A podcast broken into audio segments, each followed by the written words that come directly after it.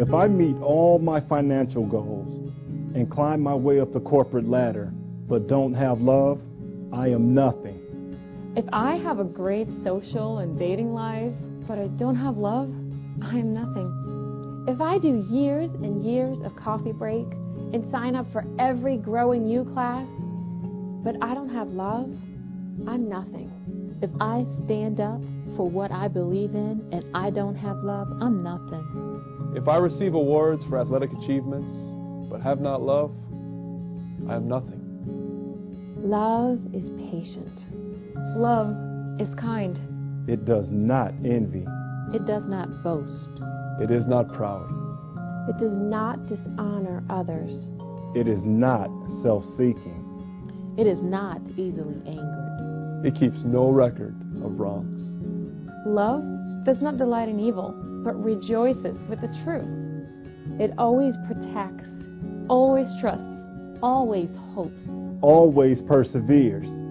Love never fails.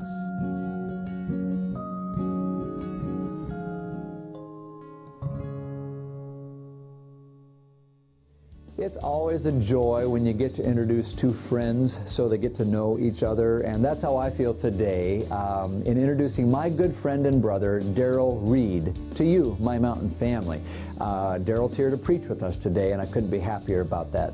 Daryl's been a pastor for over 20 years. He's served churches in uh, California and the Midwest but for the last eight years has been serving with the D.C. Regional Christian Church down in Forestville, Maryland. It's in Washington, D.C. area. Um, that's a great church. It's a strategic location, and they're doing a lot of very cool things. And we've had a special relationship with that church that we've nurtured over the last several years. They've been up here, we've been down there. We're learning from each other and nurturing that friendship. Uh, they partnered with us to lead the North American Christian Convention. Today's just another step um, in that special relationship.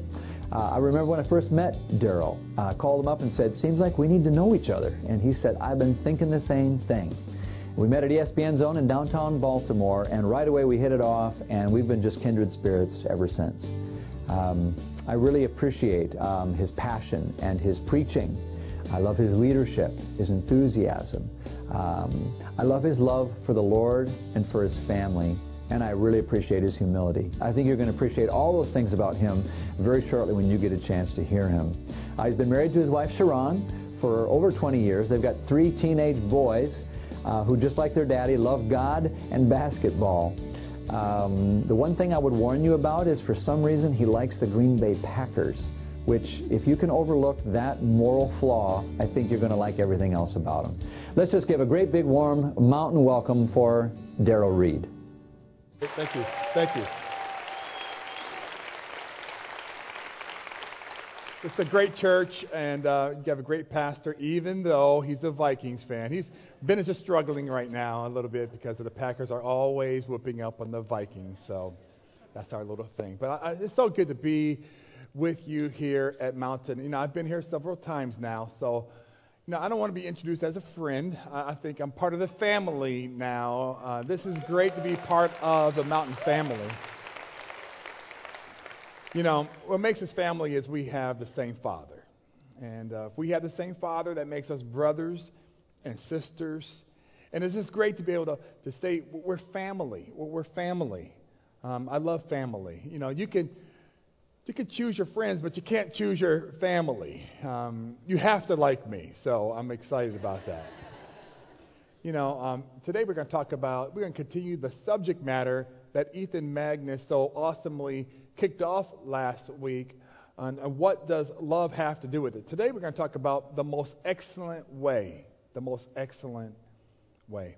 And this is a, uh, this series is coming from a great uh, chapter in a, in a great book of the Bible. The book is called First Corinthians. It's written by the Apostle Paul, and the Apostle Paul was an amazing ministry uh, leader who started a lot of different churches all around the Mediterranean rim. And um, he's also noted for writing 13 of the books uh, in the New Testament. One of those uh, books is First Corinthians. And arguably, First Corinthians might be one of the most challenging of all of the books that he written, all the letters that he wrote to the churches. You know, Paul wrote this letter because there was a lot of problems in the Corinthian church. You can just tell by reading uh, the letter. It starts off just by uh, just addressing some critical issues that were on his heart. There are a lot of challenging things going on in the Christian community there in Corinth about 2,000 years ago. One, they had a lot of arguments within their family. They were fighting each other, and, and, and they had a lot of disagreements. Right in chapter 1, you can, you can see the seeds of denominationalism as they were dividing over who was their favorite minister to follow. And some of the people actually started uh, identifying with the preacher and not even identifying with Christ. You see the beginnings of denominationalism right there in, in the Corinthian church. It got so bad in terms of their disagreements that they actually had lawsuits with each other. Can you imagine that? Christians going to the courts against other Christians, going outside of the church family to air their disputes and get them resolved. They had all kinds of sexual um, perversions and sexual sins that were prevalent there in that community. Paul is addressing also marriage and divorce issues there amongst the Corinthians. Doctrinal issues were a big thing. Uh, some, some Christians who had uh, additional gifts of the Spirit were applying them in a wrong and, and sometimes prideful or boastful way. Paul had to deal with that issue. They had, Paul actually had to deal with his personal rejection.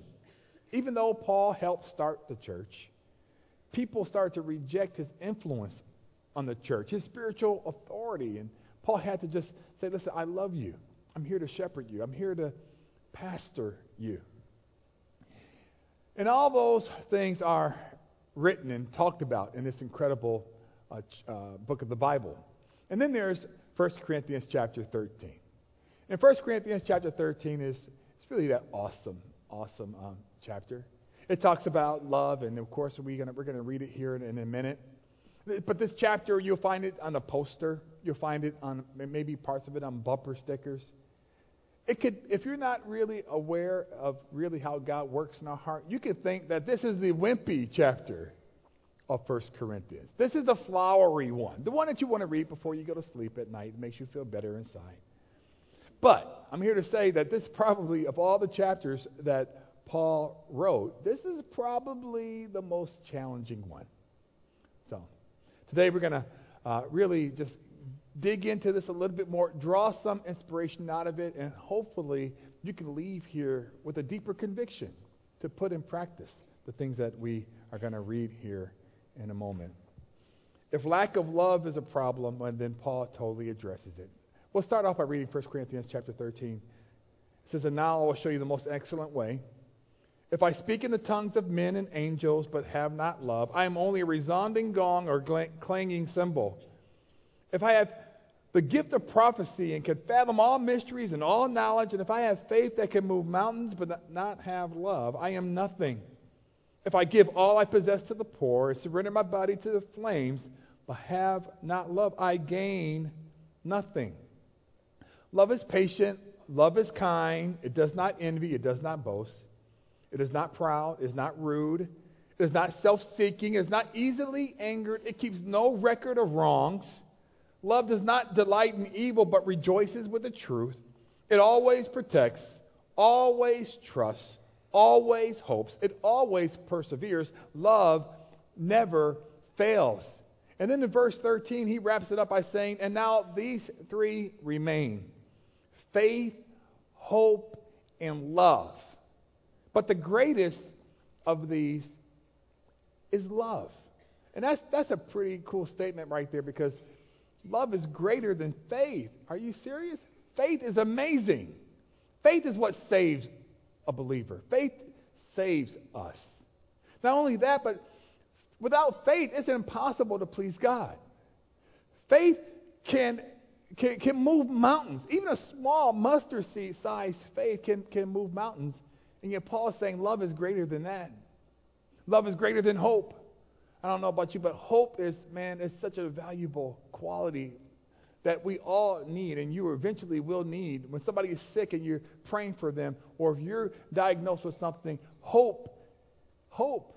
If you're going through a struggle, uh, sometimes all you have is hope. But love is greater than hope. Love is amazing. And that's what we're going to talk about is the most excellent way. The most excellent way, really, for what? For almost everything is love. Know, this is what I'm personally learning. Um, I've been following Jesus Christ for over 30 years now. Um, I love the Lord. Uh, Jesus is so good to me, and yet I'm still learning a lot. And the thing I'm learning right now is I got to love people deeper and deeper and deeper.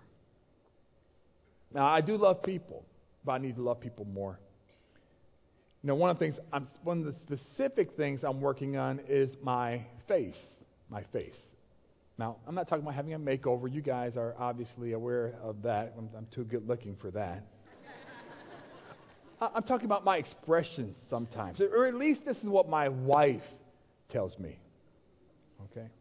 Um, I remember just, uh, it might have been a year or so ago, we were having a conversation, a disagreement. Um, we were having a fight, okay? We were having a fight. And, and right in the middle of it, she, she, she said, Daryl, uh, you always say, you know, I'm sorry and, uh, you know, and I, for, you know, do you forgive me and I love you, but I don't believe it. Look at your face.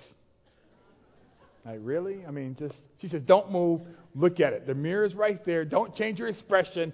Look, and I, and I actually did it. I looked up in the mirror and I was like, what? That's the way I look all the time?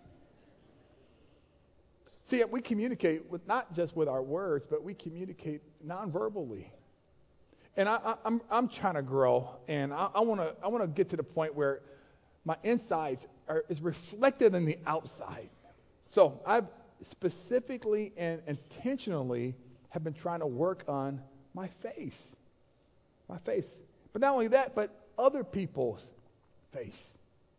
To look at them and to be able to communicate with them love. Love should permeate from my, my mouth and, and my spirit and my soul. You know who is good at this? Jesus Christ. Jesus was absolutely awesome about communicating love to the fullest. One of my favorite scriptures is Matthew chapter 9 and verse 36. The scriptures say, when he saw the crowds, he had compassion on them because they were harassed and helpless like sheep without a shepherd. He says, when he saw the crowds, he had compassion on them. You know, love starts with a look. Do we see people the way Jesus sees them? Love, it all starts with a look. You know, Jesus saw people with compassion, not judgmentalism. Jesus saw people as harassed and helpless. You know, humans, we look at the outside of a person. From a worldly perspective, Jesus looks at people from a heavenly point of view. We see clothes, Jesus sees souls. We see hair, Jesus sees hearts. We see how attractive someone is or how attractive they aren't. Jesus sees how helpless and harassed people are. We see with irritation Jesus sees with compassion. Now, because I'm working on this, I said, okay, I have a great opportunity to, to put this in practice by taking the subway system in the Washington area, the metro. And you know, if you've ever taken a subway or the metro, there's a whole uh, system of how you should interact with people. One of the things that is, is unwritten, you don't make eye contact with folks, right? And if you do catch somebody's, you kind of look, look away. And, uh, and people are just giving you all kinds of nonverbal messages. Basically, leave me alone, get out of my way, don't sit here, okay? And you don't feel loved when, usually when you take the metro. So I was taking, I said, you know what? I, I'm, I'm not going to. I'm, I'm not going to do what I normally do, just fall in the habit of doing what everybody else does. I want to look at people and I want them to see my face. I want to look at their face and I want, I want them to see my face. And my face is, I want to communicate you exist. You, you, you are special. And I care about you. And it'd be great to have a conversation with you. I want to send out nonverbal signals to let people know that I care. That I care. You know why? Because people are hurting. I don't know if you've noticed it. People are hurting. Maybe you've come in here today just you're just so glad your friend and or your family member or your neighbor invited you to come. Maybe, maybe you're hurting. Maybe you're discouraged and, and, and, you really are down. Maybe you haven't really felt love in a long time. Well, people are hurting. People are lost. We live in a dark world where there's so much discouragement, so much depression. And God is calling the followers of Jesus, the believers, those who say Jesus is Lord, He's my Savior. Jesus is counting on us to be salt, to be light, to be that salve, to be the person that God uses to heal wounds. It's us. If it's not us, then who is it going to be? So, what I was trying to do, and what I'm still trying to do, is purposely and intentionally bless people. Perhaps with a smile. Maybe it's as small as that. Maybe the smile would lead into a conversation. And maybe that conversation would lead into something different. But the win for me is to see them differently and for them to see me. That's the win. Not necessarily I'm going to baptize them in the next hour or two or we're going to build a church around this person. No, that's not the win. The win is me seeing them differently and let Jesus' Spirit work on my heart. So, a couple of friends of mine, um, we were downtown having um, lunch, downtown D.C., having lunch. Uh, and eventually we met this guy who we, we, we just made eye contact with him. He was walking by us. He, he was dressed nicely, but his face looked a little discouraged. And he saw me and my buddy. We were laughing. We were, we were laughing, having a good time, making a lot, you know, a lot of jokes. And, but, but we blessed him as he was walking by. Just a small thing. How are you doing? With a smile as he was walking by. Well, he felt something because as maybe he was like about 20 you know, yards away from us, he said, I, I got to turn back around and come back and talk to you guys. And then he started opening up his heart. He says, You guys, listen, don't take me as being weird or anything. I'm right now going through a difficult time. Just, you know, he stopped us. He says, just, just let me share my story. He says, just about just 10 minutes before I met you or saw you, man, I was talking to this lady. I've been trying to raise some money to, to help me with my legal bills. I recently became unemployed and, and I'm homeless. But, but I also had to deal with some legal issues.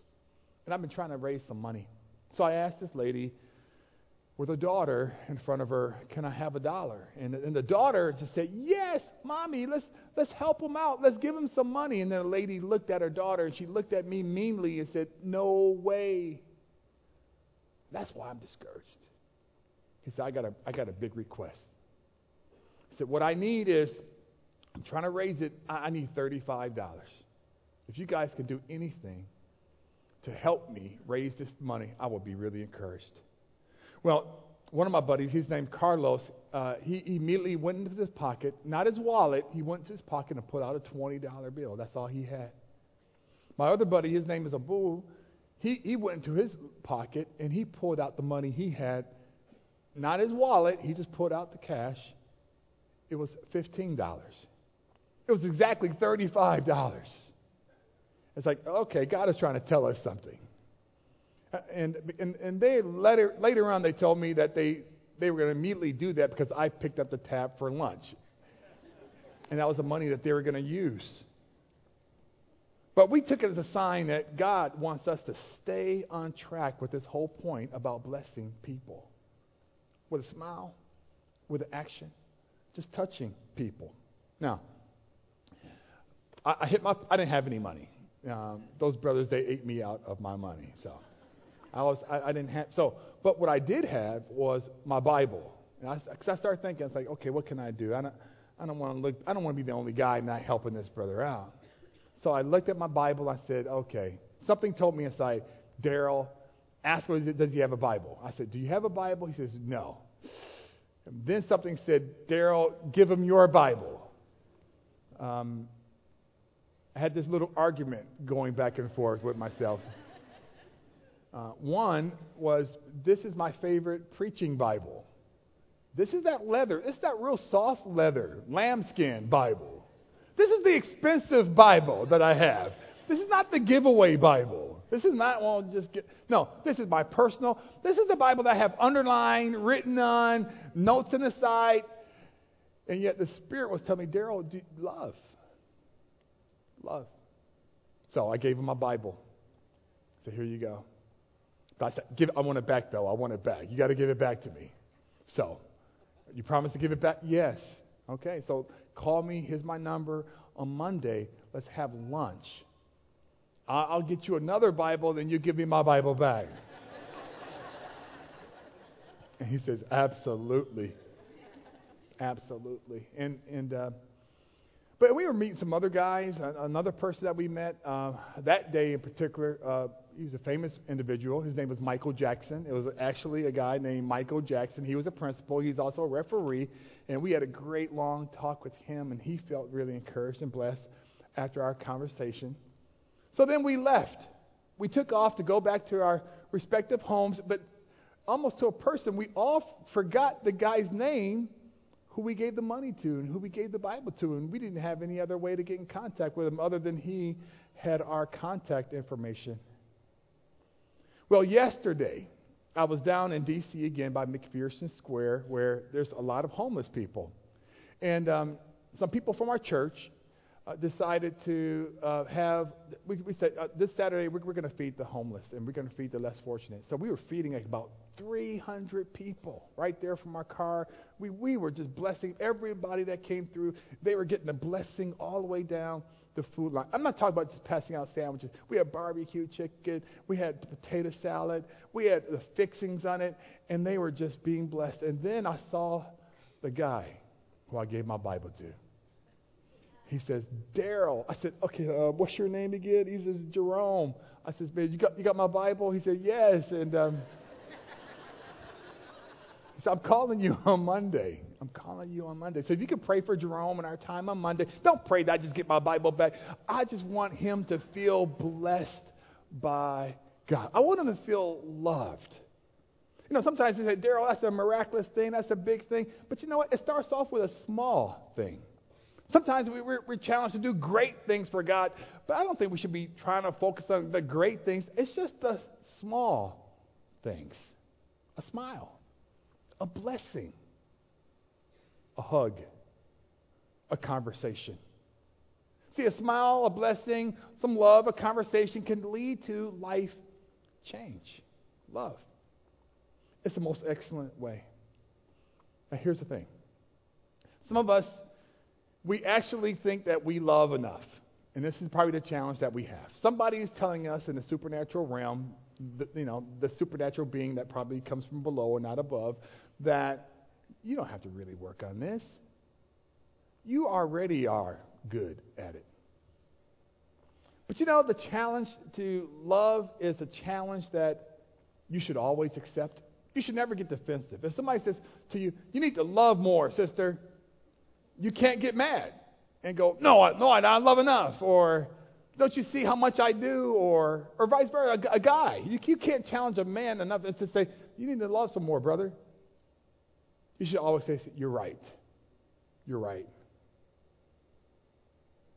Because you will never get to the point of spiritual maturity where you don't need to love more.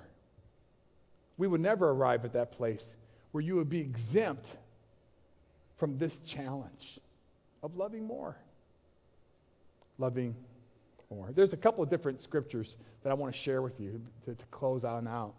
See, Paul wrote this letter to the Corinthian church. It was obvious they had a lot of problems. So you say, well, obviously, that's why he wrote chapter 13, because they had a lot of problems in the Corinthian church. But Paul also wrote churches that were known for love, like Mountain. Mountain is known for being a loving group. You have loving leaders. When you walk in here, you feel accepted, you feel encouraged. Every the smallest things communicate a hug and love. I love this, and this is why this church is growing so fast. This is this is why people uh, come and then they keep on coming because there's a lot of love. Even though it's big, there's a lot of love here. Well, it's the same thing with the Thessalonica church. The Christians, the early believers in a city called Thessalonica, Paul wrote a letter to it. In his first letter, he wrote two things I think that'll be very applicable for us here this morning. In 1 Thessalonians chapter 3, in verse 11, he writes, May the Lord make your love increase and overflow for each other and for everyone else just as ours does for you. Here's Paul. Once again, he's saying, May God, this is his prayer for a church that already loved. He wrote this to people who already were known for love. And he says, May your love increase and overflow. He says, for two different categories for each other, for people in the body of Christ, and for everybody else. Increase overflow. Those are the key words. And then he says the same thing in 1 Thessalonians chapter 4 and verse 9. He says, Now about brotherly love, we don't need to write to you, for you yourselves have been taught by God to love each other. And in fact, you do love all the brothers throughout Macedonia. But then he says, Yet we urge you, brothers, to do so more and more. He didn't say, well, you know, you guys, if you love and that's great, you're exempt from this challenge. He says, increase, overflow, more and more. I think that's the challenge for us. It's that more and more part. More and more. Whether it's in the family, whether it's in your community, whether it's in this church community, whether it's in the world, it's the more and more challenge. You know, a year or so ago, there was this commercial that was often being played on television. It was, it was really a, a great television commercial. It was an AT&T commercial. And it was, a, there was this host who gathered around him about, I think, some four-year-olds. And if you've seen this commercial, it's, it's pretty funny and it's pretty great. Um, so he basically has, maybe in a classroom setting, these little children are around him, and he asks them all kinds of mature questions, and it's kind of cool to hear their responses. So the question that he asked, maybe this a half a dozen four year olds, was this Who thinks more is better than less?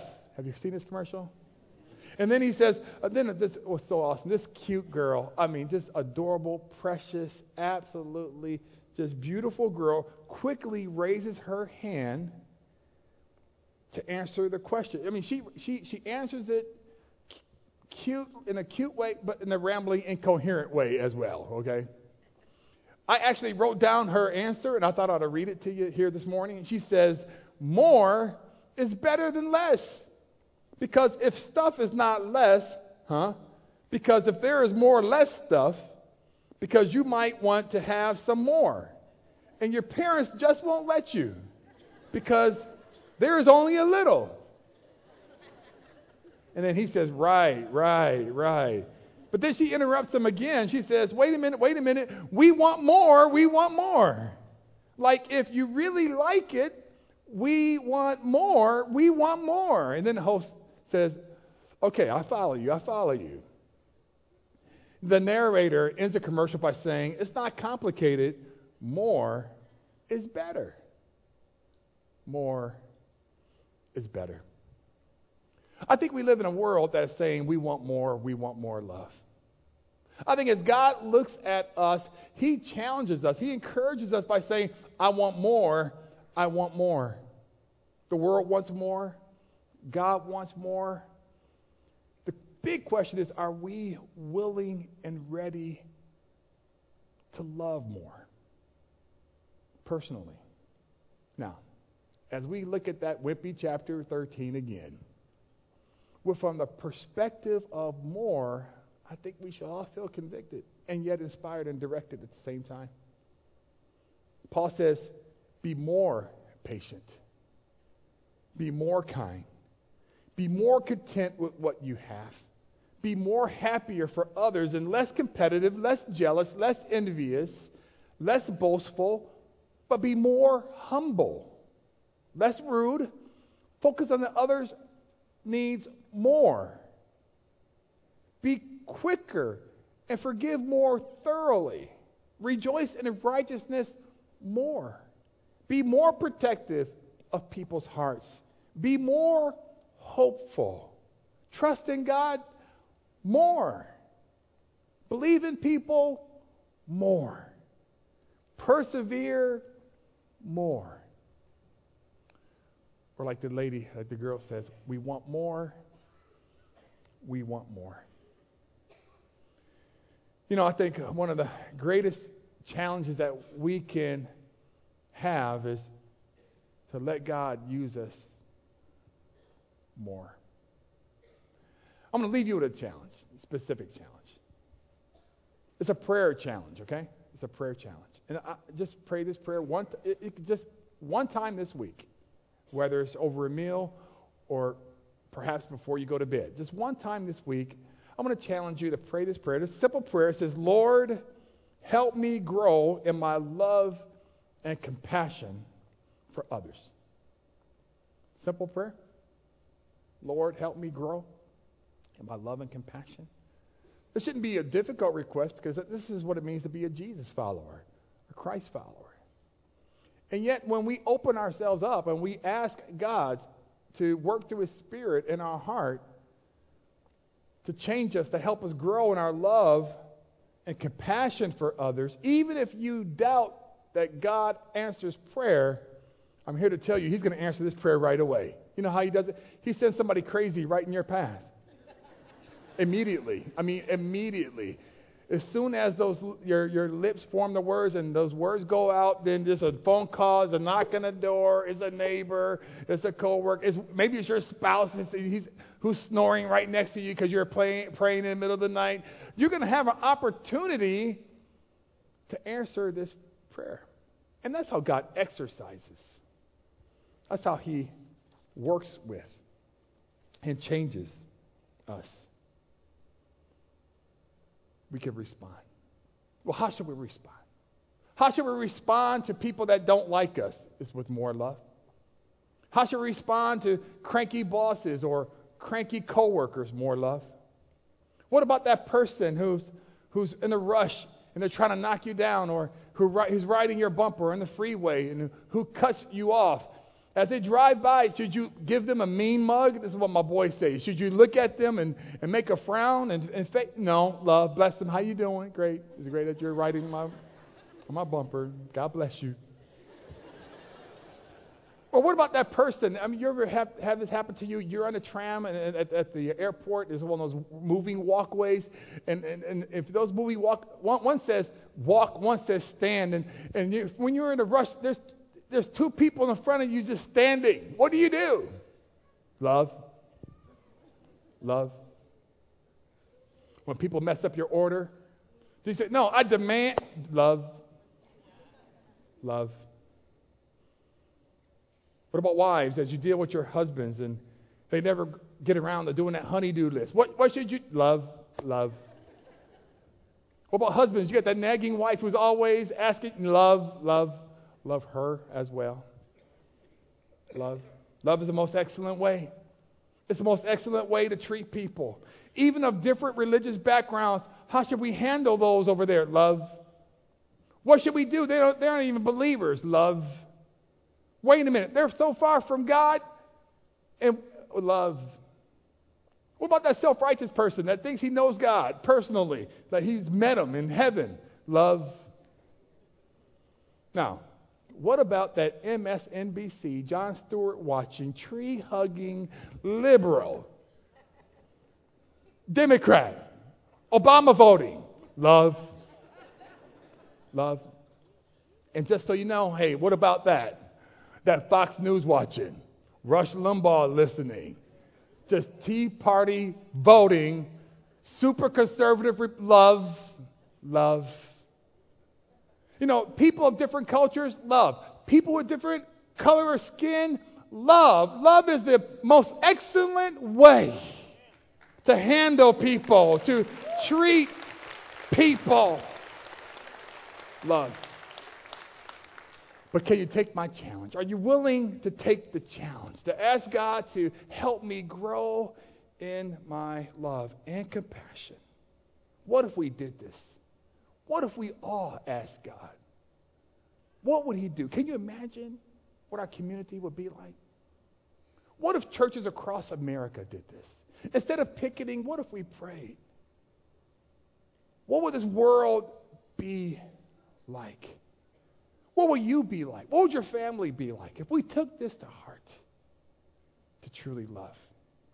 Mountain, I love you, and may God bless you. Let me close with a prayer. Father, thank you so much for this challenge that Paul gave the Corinthian church to love. Now, we know we can't do this in the flesh. We're going to need your help. We pray that your Spirit guides us and leads us so that we can be more like Jesus Christ. And it's your name we pray. Amen. Mountain, I love you, and to God be the glory. Thank you.